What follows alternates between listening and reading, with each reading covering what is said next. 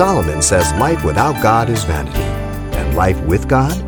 Pastor Xavier Reese with the simple truth. John Wesley preached 40,000 sermons, produced 400 books, knew 10 languages. At 86, he was ashamed he could not preach more than twice a day. He complained in his diary that there was an increasing tendency to lie in bed until 5:30 in the morning. Now, we can all be stretched a little more.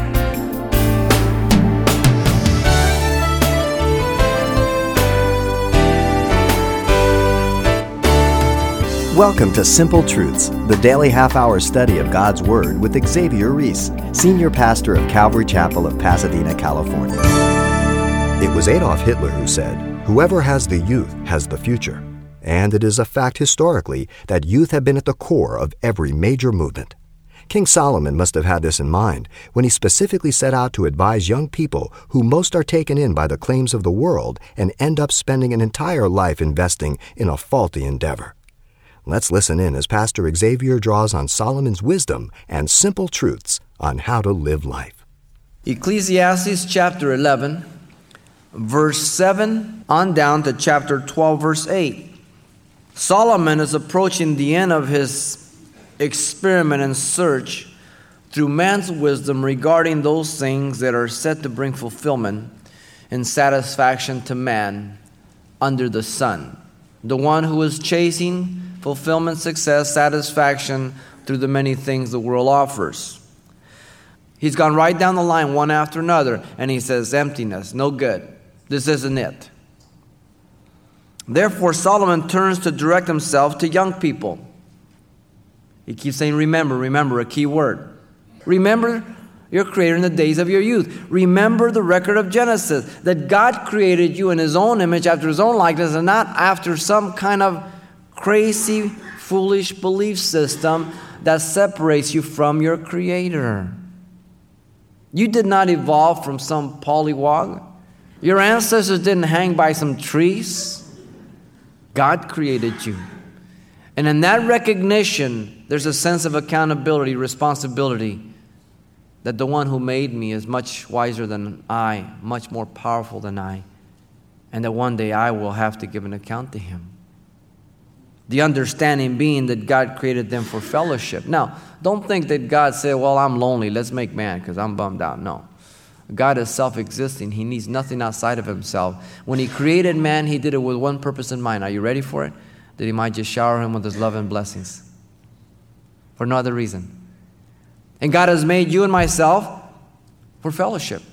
He has created us for society.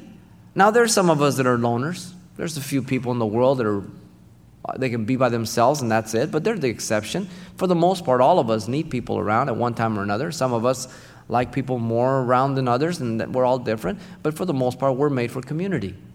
All of us. Notice also that young people will one day be old. There will be difficult and evil days, referring to the physical and mental state. Youth is only part of one's total existence in life. Do you realize that? Overnight, it seems that you're old. Just yesterday, I remember I was 18. It goes by fast. Over and over again, it says, You will come, you'll say, I have no pleasure in them. What's in them? The days of old age. This means that one is very aware that one cannot do what one used to do. The mind is willing, but the body is not able. oh, I could do that. You know, oh. I can see these guys that get out, they think they can still play baseball and basketball, and they end up in the emergency ward and everything else, and they say, oh, you know, those young guys, they just have no respect, you know, they just. It's hard for men to say, you know what, man, I'm not what I used to be. Young people will arrive at their twilight years knowing they will die, verse 2 says. Now, young people don't believe that when they're young, but they will when they get there.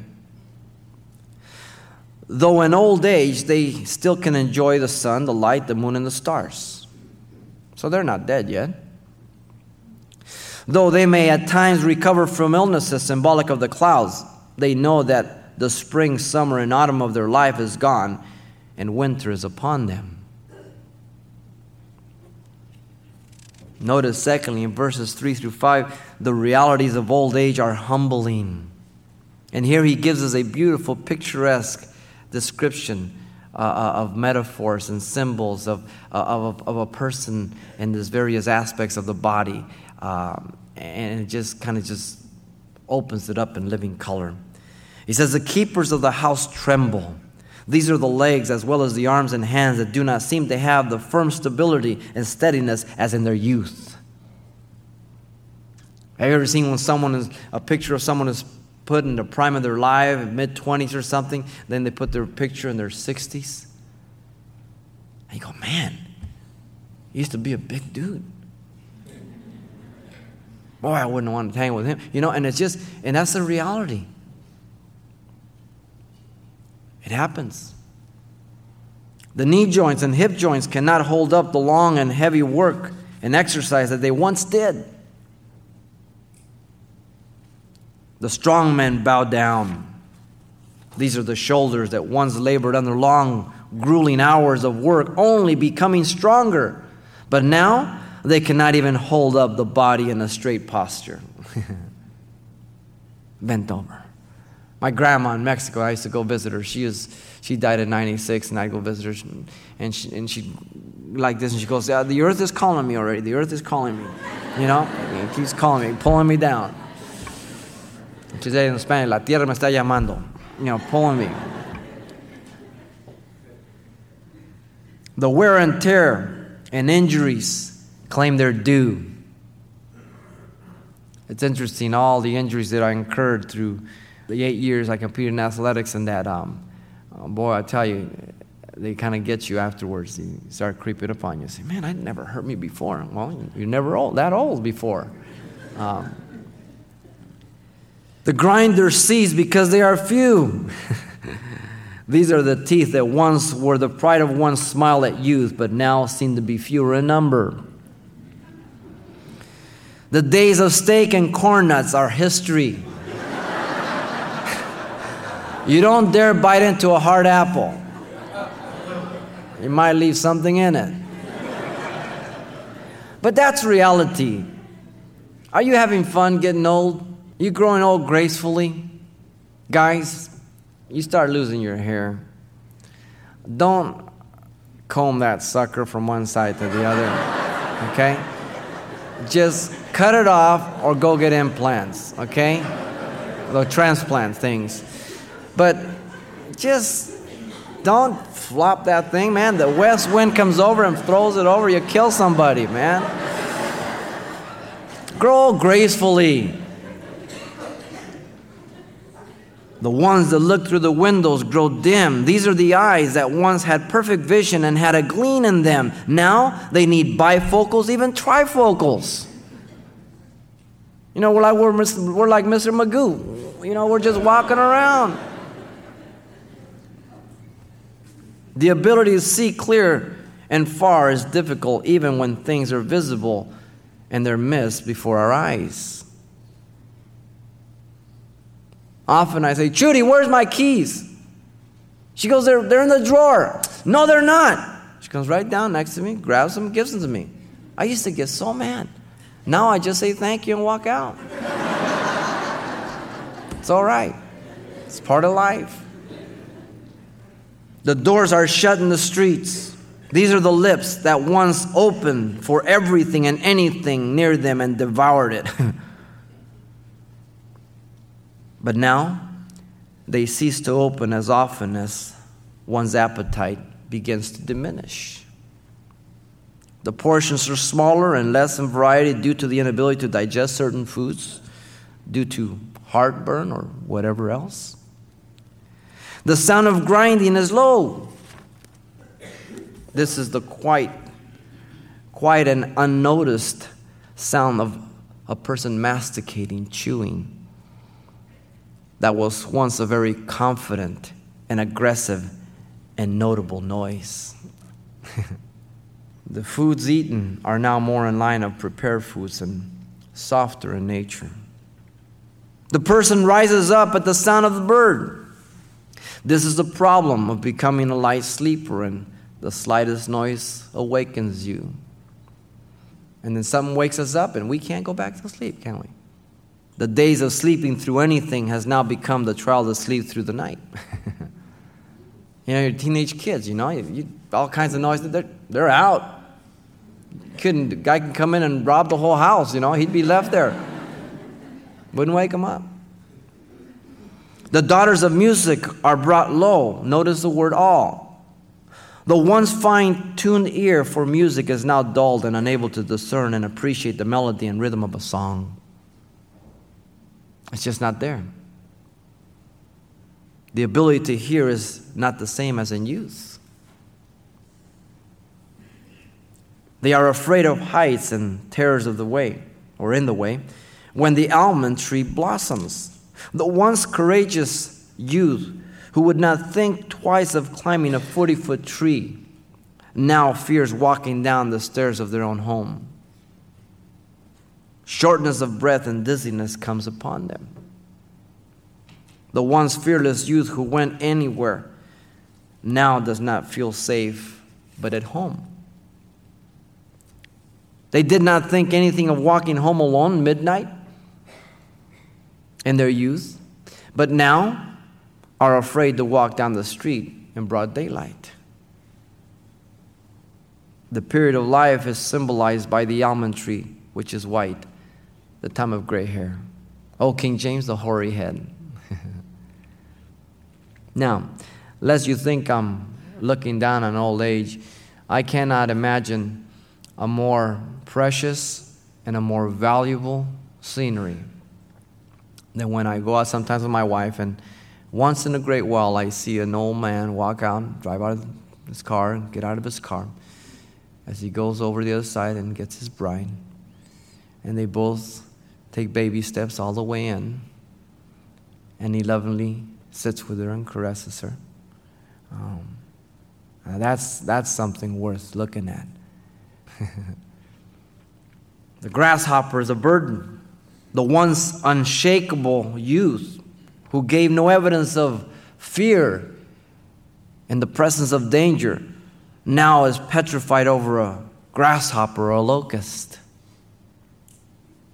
The sense of helplessness comes upon them.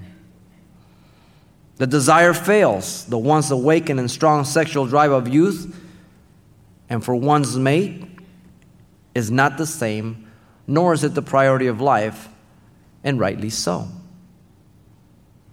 The desire for life's ambition and goals are not one's main concern any longer. Now, notice the reason for all this is that the man goes to his eternal home. And the mourners go about the streets. Death is the next event of life which will affirm for all eternity his or her eternal state with God or separated from God. Pay attention to that. Death will affirm for all eternity what you have lived for. Death transforms nothing, death only affirms what you have lived for. Death is very close at the mourners. They're walking in the street. The problem with people is they think that they, they can live like the devil and, and, and die like a saint. And they think that they can make their decision when they will turn to God. Most people think that, like in plane crashes, people will be calling out upon God. As they examine those black boxes, it's amazing the stuff they hear. People are cursing God and, and just cussing and, and, and, and everything else. Um, but they're not calling upon God. You see, you will die just how you've lived. And if you're not living for God, you will not die with God. You'll die the same way you lived. And so there's a caution there. There's danger. We need to pay heed. But you're never too old for anything. Remember that. Emerson produced English traits when he was 53 and conduct of life at 59. Victor Hugo wrote Les Miserables at 62. Kant wrote his Anthropology, Metaphysics of Ethics, and Strife of Faculties at age 74. Oliver Wendell Holmes at 79 wrote Over the Teacups. Booth Tarkington wrote 16 novels after age 60, some of them when he was totally blind. Scott, the commentator, began study at 63. Jules Verne was writing his stories at 63. So, age should not limit us, but age should make us wiser and to accept life. Young people are to remember God throughout life before old age. The third counsel that Solomon gives is found in verses 6 to 8. Young people are to realize all will die in this life. Notice first in verse 6 the invitation is till death.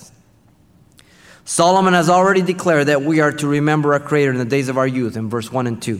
Solomon also declared that we are to remember our Creator in our old age, verse 3 through 5. Solomon now declares that we are to remember our Creator in the days of our, of our life on earth, and again, he describes the event of death in symbolic language. Listen to him. Before the silver cord is loosened, this is considered to be the spine. Some say it's the spirit of the soul, but the majority of them go with the spinal cord. Before the gold bowl is broken, this is considered to be the head and the brain. He says, before the pitcher shatters, and this is considered to be the heart and the circulatory system. Before the wheel is broken at the well, it's considered to be the lungs and the respiratory system. And once all these things take place, you're dead. You've passed on to eternity. Now, God is there to the very end. The invitation here is till death.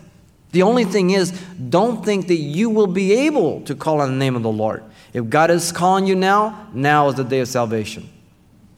No one knows about tomorrow. I'm sure that many people have crossed that line where they can't call, and they get there and they die all on their own without God. Notice, secondly, we have the explanation in verse 7. The physical body was taken from the earth and it will return to the dust as it was taken from the dust. Genesis 3:19. From dust you came, from dust you'll return. The body is not the real me or you, but a mere instrument through which our soul and spirit expresses and manifests itself in this world. This is not me. This is not you. This is just a body.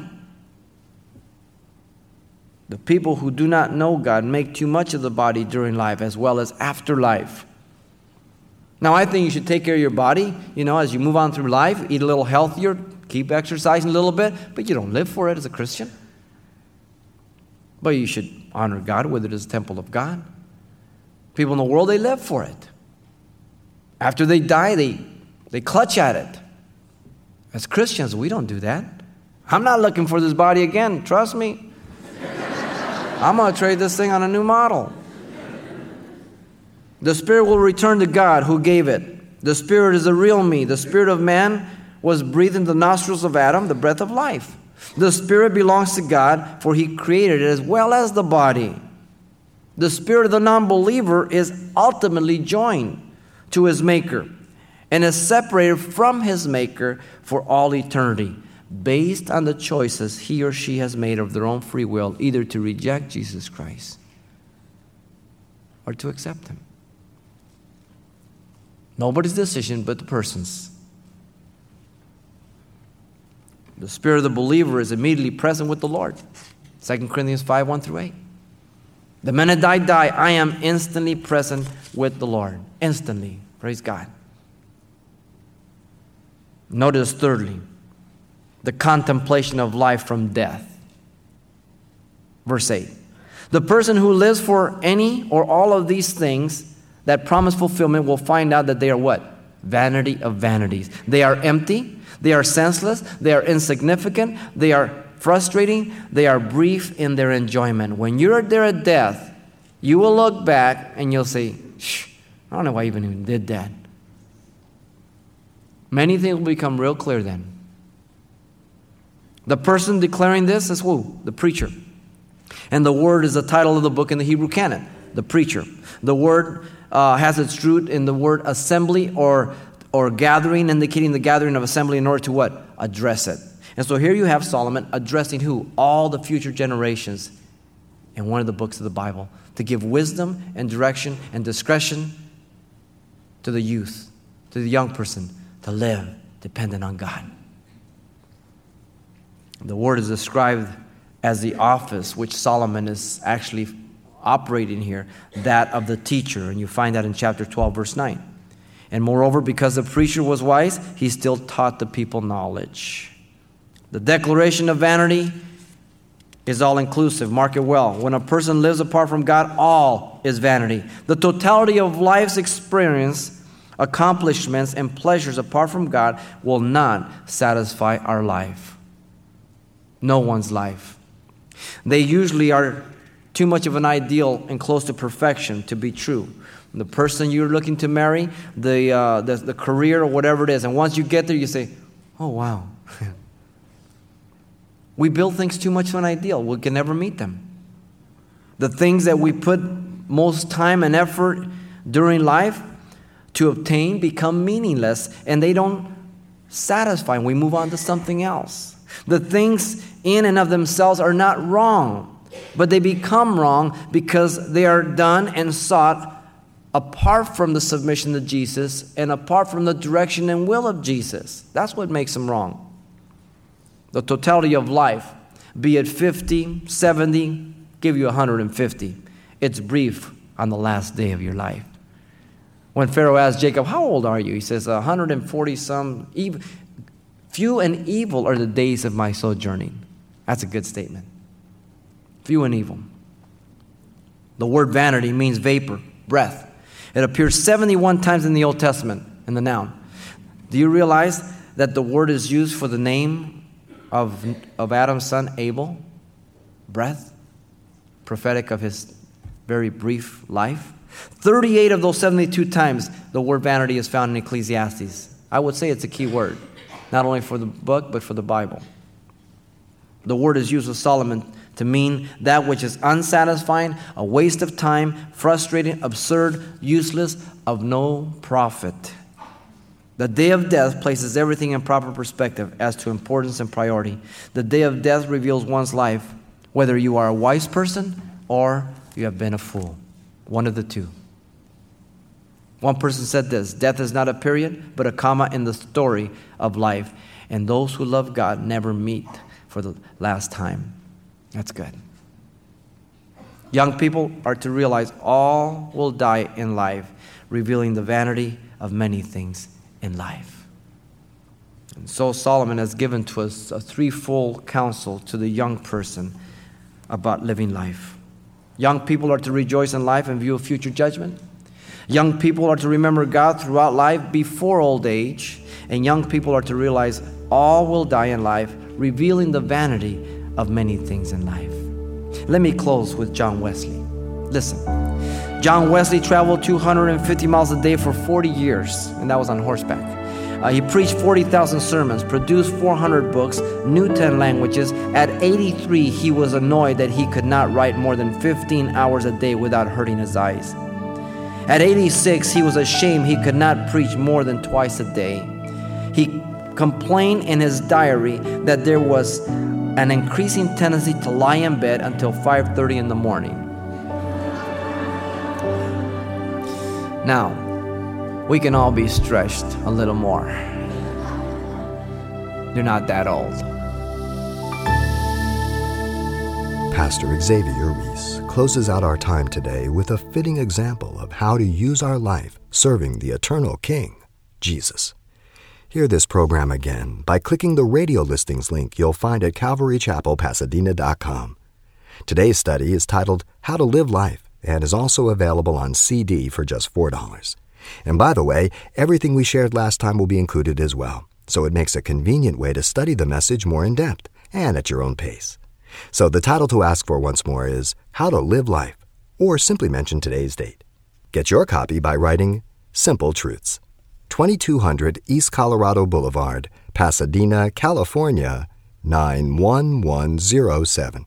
Or to make your request by phone, call 800 926 1485. Again, that's 800 926 1485. Or the address once again is Simple Truths, 2200 East Colorado Boulevard, Pasadena, California 91107. And thanks for mentioning the call letters of this station when you get in touch. This helps us monitor the effectiveness of our broadcast ministry. For the Word of God is living and powerful and sharper than any two edged sword. Join Pastor Xavier Reese for Solomon's description of the wise preacher of that Word next time on Simple Truths.